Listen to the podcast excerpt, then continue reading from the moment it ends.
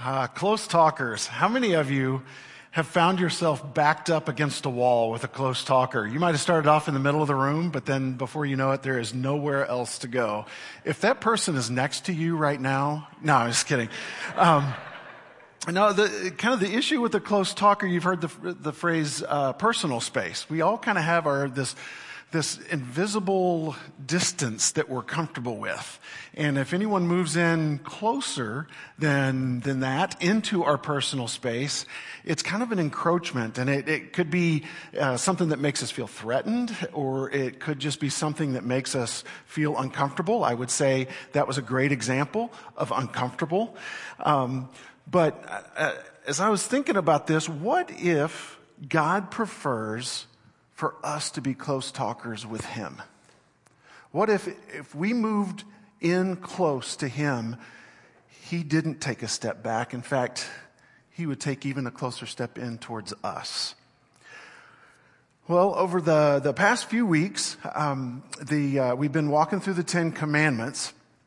And uh, today I want to kind of, this will be kind of a summary and a wrap up to, um, to what we, what we've been doing. The, we've covered most of the Ten Commandments. And so I was invited to cover the remaining commandments that we haven't touched on, which were murder, stealing, and adultery, which I just want to say thank you for those of you that chose all the other ones. Um, and so let me kind of summarize those three, murder, stealing, and, um, and adultery. Don't. Okay? So now that we've finished our study on the Ten Commandments, um, no, what I want us to do is we're going to look at a passage that uh, this an, an encounter that took place right after the giving of the Ten Commandments. It's in Exodus 20, along with the other commandments that we've been looking at. But I want us to uh, to realize that right after this monumental event, the, the Ten Commandments are given to God's people. Then we read this and try and just imagine yourself in this setting uh, beginning in verse 18. When the people saw the thunder and lightning and heard the trumpet and saw the mountain and smoke, they trembled with fear. They stayed at a distance and said to Moses, Speak to us yourself and we will listen, but do not have God speak to us or we will die. Moses said to the people, Do not be afraid. God has come to test you so that the fear of God will be with you to keep you from sinning. The people remained at a distance while Moses approached the thick darkness where God was. The people remained at a distance. They basically were saying, um, not only do we not want to draw close to God to talk, actually, Moses, could you just do the talking with God and communicate it? They, they kind of asked Moses to be this surrogate communicator on God's behalf. And so God has this amazing encounter. He loves his people. He's given them the Ten Commandments. And the first thing they do is pull back away from him. And I wonder, as I read this passage, I wonder if God looked at their response and said, oh, dang it, that's just the opposite of what I was hoping for. Really, what I wanted is for us to be closer. And I wonder if we do our own version of the same. Is, is God calling us to be close to Him? I mean, we sing that song, Draw Me Close, but can we be honest? Sometimes we have limits on that closeness. Draw me, you know, kind of close to you, God. I don't know if I'm quite ready for that, but see, what God is saying is if we aren't drawing close to Him, then we've, we've totally missed the point of why He gave us these commandments in the first place. And I wonder if we prefer God at a distance. I'm not saying you don't love God. I'm not saying that you don't believe in Him, but could it be that we're just more comfortable with God at a distance? Let me give you some examples. Would we rather spend our day listening to podcasts on the run rather than drawing close to God through reading and studying the Bible ourselves, taking time to be still and letting God's word confront us and soak in? Are we willing to be touched by God, or is that an invasion of our personal space? Do we prefer God at a distance? And by that I mean that we might be okay with an intellectual knowledge of God, but we maintain an emotional and personal distance. We're okay with being informed, but just don't expect me to become involved. That's just a little too close. Are we okay with observing God from afar because subconsciously we know that at his feet requires submission?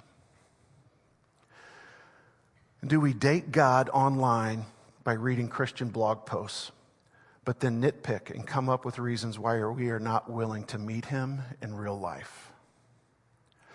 And as I mentioned, though, some of you are like, ooh, boy, Gary was away for seven weeks and he came back a little angry. um, I think if we lived our lives perfectly, but we didn't draw close to God, we've missed the point. He desires a close relationship with us, and that's kind of what we're going to look at over uh, just these next few minutes. Again, this, this passage takes place right after the giving of the Ten Commandments, and the people pull away from these commandments and from God. But what if the commandments are actually a loving pathway that lead us into God's presence? What if instead of seeing it as a list of do's and don'ts, what if it was actually um, this freshly paved road that enables us to run to Him instead of keeping our distance from Him? See, in the very beginning, God had an ideal life for us. And when I say in the very beginning, I'm talking Genesis beginning. In the beginning, God had an ideal life for all of creation, and He placed Adam and Eve in a garden named Eden. And that was the world as God always wanted it to be. It was more than just a beautiful plot of land. This was the way that God wanted to relate to his creations, the way he wanted his creations to relate to him, the way he wanted his creations to relate to one another. This was the world as God always wanted it to be. It was a purely enjoyable and fulfilling life as close talkers without any threat, without any discomfort. They were with one another. But then, from this ideal world, we don't get very far until Genesis chapter 3 and we get to the less than ideal. There came a moment when Adam and Eve acted as though God was holding out on them. You see, God had blessed them and given them all of this, he explains it. He says, I give you this whole garden, but there's this one tree that you are not to partake of. And this thought goes through their mind. I wonder what life could be like if I had that one fruit. What if God has been holding out on me? What if life is pretty good, but it could be even better if I did things my way? And so that first sin, eating that forbidden fruit, was committed under the false belief that the life they were living was not all that it should be or could be. And so partaking of that fruit was the one thing that was keeping them, so they thought, from a truly great life. And we're a lot like Adam and Eve. You could say that every sin we commit is based on that same fallacy. I believe there is a way of living that's better than the way of life God has for me. And the Ten Commandments, what they do is they pull us back in the direction of the way that God really wants us to live and to enjoy life. It's the way that God always wanted life to be, but we're inclined to think that God is holding out on us. That if we could just do this one thing, then life would be good. And just to use some examples from the Ten Commandments, this is, this is kind of how we, we think, okay, the life that God has for me is good, but if I could do this, it would be better. Um, sometimes we think life would be good if we made more money by working seven days a week. Or if we had what our neighbor has, or if we swindle and cheat our way to the life that we want, or we choose sex with someone else's spouse, or we murder people with slanderous words we believe that God has been holding out on us, so we choose an action that we think will make our life better. And all of these actions begin with the subtle temptation. Maybe God's way of doing life isn't as Edeny as I thought it was going to be. God wants me to enjoy life, so uh, why wouldn't I be allowed to include this one tree? this one fruit of my choosing to make life a little bit more enjoyable, or at least just this one time. At the point of their sin, Adam and Eve found themselves distanced from God. After this account in Genesis 3, we see that they went and they hid themselves. There was what was this beautiful, ideal relationship of close talkers. Now they're off and they're hiding. Um, the, what sin does is sin separates. Sin distances us from God. It distances us from the ideal life that God has for us. Life and the world as God would want it to be. And when we think about it like this, we're not punished by our sins as much as we're punished for our sins. In other words, because of taking things into our own hands, because of a poor choice that we make, we find ourselves separated from God. And isn't that in and of itself, that distance that we have between God and us, isn't that punishment enough? Because of these choices. And God's not an I told you so God who kind of smirks when we get what we deserve. Instead, he is a God, what we see painted in, in Scripture is this God who longs to be connected with us, and he's heartbroken when we're not as close to him, when we find ourselves separated from him. And so, after Adam and Eve find themselves distanced, separated from God, we read this really insightful question. It tells us so much. In Genesis chapter 3, the Lord God called to the man, Where are you? In other words, God is pursuing them in their hiddenness. God um, is separated and distanced from them, but He is, is making His way towards them. He is, is kind of saying, This is the life that we used to have. This is the life that I created you for, but you're not where you used to be. Where are you? So, what does God's where are you question teach us? It teaches us that God is not holding out on us, that He wants to hold on to us. It teaches us that when we are distanced from God, His plan still hasn't changed. He wants us with Him, He wants to hold on to us. Now, can we admit that with the commandments and the rules, that it seems a little strict that if we would just break one rule, that we're suddenly banished, separated, distanced from God. Um, I don't know about you, but I tend to find myself kind of saying, okay, um, I messed up. I can sense this distance between God and I. And so here's what I'm going to do. I'm going to really try harder to keep your commandments and rules. And I hope that God accepts me back. And we find ourselves on this. Um, but I want us to see it always, our step back towards God always begins with grace.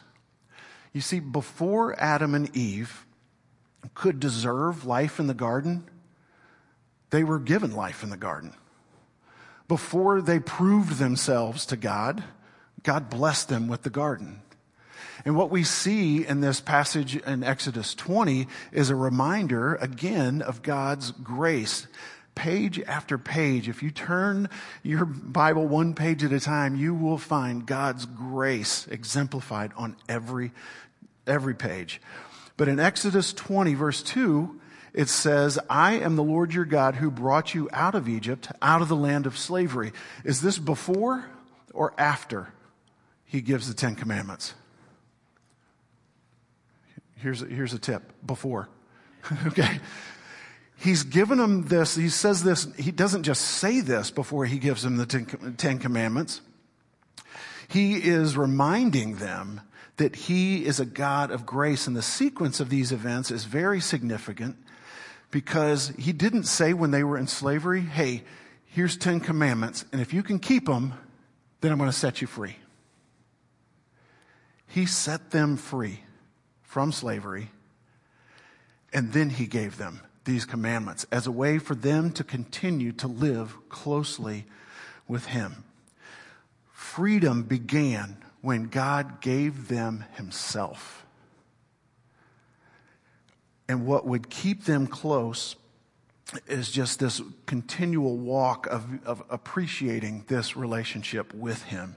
Kyle talked a lot about this last week, if you want to go back and catch it. But this, this freedom that we experience is because God has offered it to us out of grace. Now, I want to illustrate what it looks like if our entire focus becomes the commandments and the rules and, and how difficult it can be if we think that we can earn our way back into God's presence because it begins with God's grace. It always begins with God's grace. So, um, all right. Tammy and Armand, you should have never sat on the uh, end of the, uh, of the pew. Here we go. You're going to help me with an illustration. Is that okay? No? Okay. All right. What I have written here on this piece of paper that I'm going to show you is a command, okay, that I would like for you to obey. It's, it's simple. Um, it's, it's easy for you to do. It's not going to be embarrassing like what we're doing right now is. Yeah. Um, it's not, it's not something that you can't do. Okay. I know you can, in fact, anyone in this room can do what is, what is written on here. I just need to hear you say that you will do what is written on this piece of paper. You'll commit to that commandment. And just trust me, this is not going to be something bizarre. Okay. Yep. Yeah, okay. Good. Way to go along with it. All right. so I'm going to show you what it is, and I just need you to obey it. And they've already broken the command. Because it says, do not look at this paper. So even though they had really good intentions, they start off by disobeying. Thank you. Um, this is the guy that I know. Yeah. we are, we're all kind of like that. We, I mean, don't we wake up in the morning thinking my intention is to do good? You know? And so we have this one command. This command, do not look at this paper, for example, is you ever notice it? Okay. You can't see what he's doing right now, but he's like looking at the ceiling. He's, he's, he's trying to, okay. So right now, what are you consumed with? You're consumed with, uh, with me and my, he's consumed with me in his face. I'm a little nervous at this point, actually. Have you ever noticed that when we, when we say, um, okay, I am never again going to fill in the blank, because it's that one thing that we, we keep getting tripped up by? Have you ever noticed that it seems like it's always in your face? And so then our whole focus becomes just trying not to do that. And we're, we're trying to figure out, you know, how can I redirect my gaze? So it was a great example. Thank you. And be nice to me afterwards. All right. So if we're focused always on, if I can just keep these commandments, then I've earned what a, you see, it changes things. Instead of beginning with these commandments, what if we began with God?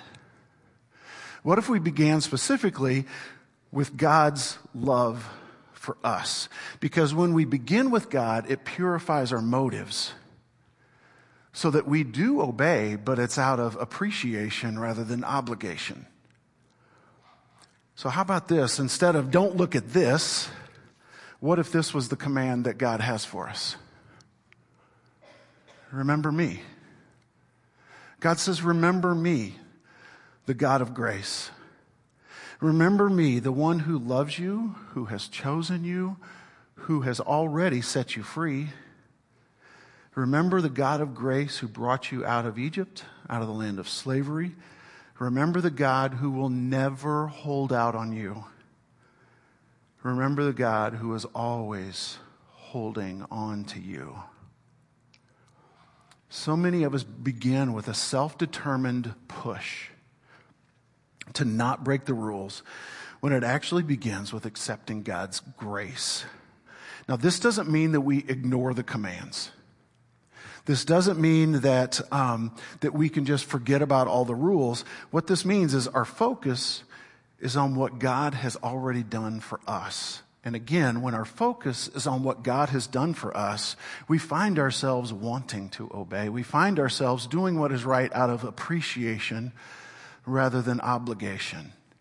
For those of you that, that use these uh, sermon discussion notes that are in your bulletin, the one we were looking at from last week, um, as we gathered in the Joseph's home, um, it was last week was have no no idols before me.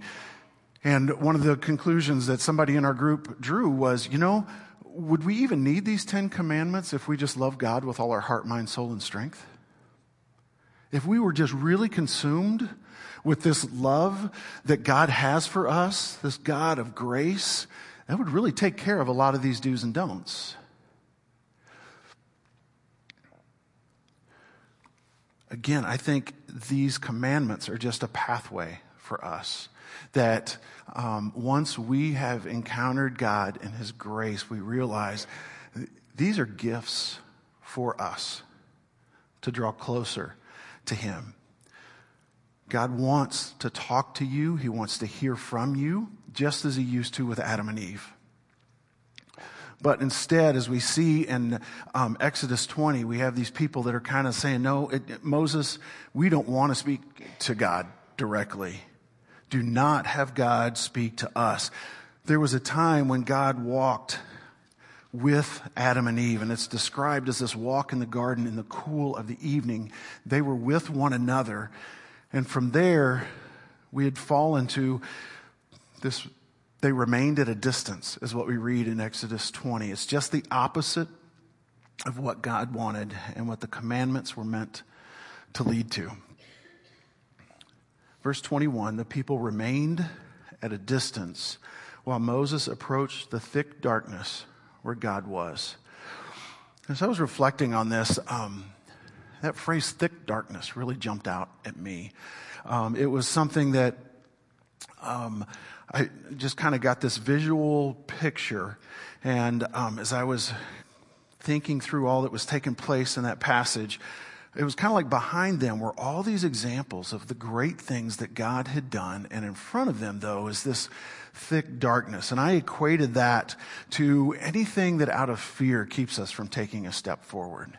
That thick darkness could be um, a, a troubled relationship that you're in, and you, the thick darkness is the fact that you, you need to have that really difficult conversation to restore unity. It could be um, the thick darkness of circumstances, just maybe something that you were born into, maybe because of choices you've made. These are the circumstances of your life right now. And you look at that thick darkness and you're like, I don't want to have anything to do with that. Maybe your thick darkness um, has to do with just uncertainties. Maybe you gave your life to God because you were looking for some guarantees and some certainties, and life has been nothing but curveballs and thick darkness, and you're like, what? This isn't what I bargained for. And out of fear, we pull back from those uncertainties. Now, as I reflect on this verse, I was struck with, with this thought. Um, even if I successfully keep every commandment, even if I follow all the rules, I'm still going to have seasons marked by thick darkness. You ever thought about that? Even if you do things the right way every time, you realize there's still going to be difficulties in life. Jesus put it this way He said, In this world you will have trouble. And we might come to him and think, this is our, okay, I'm, I'm tired of all these thick clouds of darkness. That's why I'm giving my life to you, only to find out that we still have thick darkness. And so if we have thick darkness, even when we obey all the rules, then why bother? Why bother keeping all the commandments if life is still going to be difficult? The reason is because God is in the thick darkness. God is in the thick darkness, and God's goal all along was for us to be close to Him. Moses approached the thick darkness, which is what? It's where God was. God is in your thick darkness. He's in my thick darkness. God is even in my thick headedness, but that's a whole nother sermon that we can get to at another time. God is present in all of those moments that we fearfully withdraw from. And when we find ourselves facing a thick darkness, that may be when we are most tempted to think God is holding out on us. We can't see him or hear him or figure maybe he's just forgotten about me. And so that's when we consider forbidden fruit. What else would make life just a little bit better right now? What could make me enjoy life a little bit more so that I don't have to go into that thick darkness? And when we bite into that for, for, forbidden fruit, God's not punish, punishing us for breaking a commandment. We find ourselves punished by the fact that we broke that commandment. We find ourselves even further distanced from God, separation. We're separated from God and we're separated from the world that He ideally has for us. It could be that your first step towards the thick darkness is a step of repentance. It's just acknowledging um, the forbidden fruit that you have chosen out of desperation instead of following God out of appreciation. It's just acknowledging, yeah, God, there, I've been making some decisions lately where I've kind of taken the enjoyment of my life into my own hands instead of trusting you with that. And as we walk into that thick darkness with true repentance, and we can confess our sins, what we find is that God is waiting for us in the midst of that. And we see that He's not been holding out on us, that even in that thick darkness, we can experience God. And He's not there to shame us, He's there to hold on to us. It's another picture of grace. God wants to be with you. God v- invites us into his personal space, and he's not uncomfortable with you being a close talker. He's kind of, it, it's like he's saying, you don't have to get the breath mint of perfect actions before you move in close. I'm telling you, just move in close. I love you as you are. Let me love you. He wants to be with us. And the Bible, all throughout the Bible, talks about God wanting to be with us. Does that blow you away like it does me? I know what I'm like on a daily basis. It amazes me sometimes that God still wants to be with me. I want to read through some of these verses. You can try and uh, write down uh, references if you want, but you don't have to. It's in your bulletin notes. But these are all verses that have to do with just reminding us God wants to be with us. There were two of them that jumped out at me in Genesis, um, one in chapter 26 and one in chapter 31. To Isaac, God says, Stay in this land for a while, and I will be with you. To Jacob, he says, Go back to the land of your fathers and to your relatives, and I will be with you. And I highlight these two verses and I put them together on the screens because I want you to see that whether you stay or whether you go, God is going to be with you. I don't know what your next step is. Maybe it's just to stay put where you are. Maybe it is God's calling you to something. I want you to know that God will be with you. In Exodus 3, he says to Moses, at a time when he was very nervous about what God had called him to do. And God said to Moses, I will be with you. Joshua follows Moses as the leader of these great people. He's got to fill Moses' shoes and he is a nervous wreck about it. And God says to Joshua, have I not commanded you? Be strong and courageous. Do not be afraid. Do not be discouraged for the Lord your God will be with you wherever you go. David says in Psalm 23, he understands thick darkness and he says this, even though I walk through the darkest valley, I will fear no evil for you are with me. He finds God in the thick darkness. In 1 Kings, we read, may the Lord our God be with us as he was with our ancestors. In other words, what God has been doing for people, he wants to continue to do and he wants to do it for you, with you. Two verses in Isaiah. One, uh, so do not fear, for I am with you. Do not be dismayed, for I am your God. And in Isaiah 43, when you pass through the waters, I will be with you. Now, just in case we didn't understand that God wants to be with us, listen to the name God gave Jesus, his son, in Matthew 1. The virgin will conceive and give birth to a son, and they will call him Emmanuel, which means God with us. Paul writes a letter to the Colossians and he's describing to them, um, he doesn't use these exact words, but he's talking about no longer choosing the forbidden fruit. He's basically saying to them, um, die to your pursuit of forbidden fruit. And he says, for you died and your life is now hidden with Christ in God. When Christ, who is your life, appears, then you also will appear with him in glory. In John 14, at this time when, when Jesus and his closest friends are about to say goodbye to each other. In other words, the disciples sense that they are going to be left alone. Jesus says, No, that's not what's going to happen. I will ask the Father, and he will give you another advocate. He's talking about the Holy Spirit. He will give you another advocate to help you and be with you forever. And then to a confessing thief calling on God's grace at the last minute, we read this in Luke. Jesus answered him, Truly I tell you, today you will be with me in paradise. In Matthew 28, the closing promise that he gave his disciples before he returned to his Father in heaven Surely I am with you always to the end of the age. God wants more than anything to be with you. In his grace, he invites you in close. I'm going to ask you to bow your heads. The worship team is going to make their way up.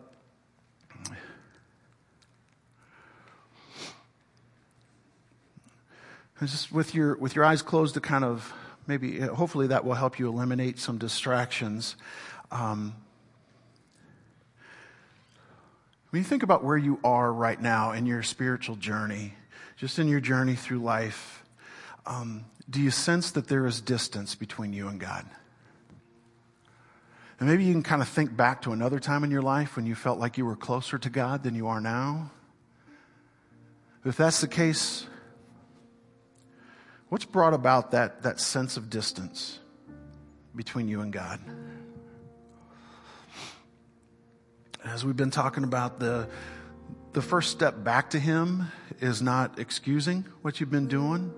It's not beating yourself up and saying, God, I'm going to try harder. Listen to Him say this to you I am the Lord you, your God who brought you out of the land of slavery. I'm the Lord your God who loves you with an unending grace.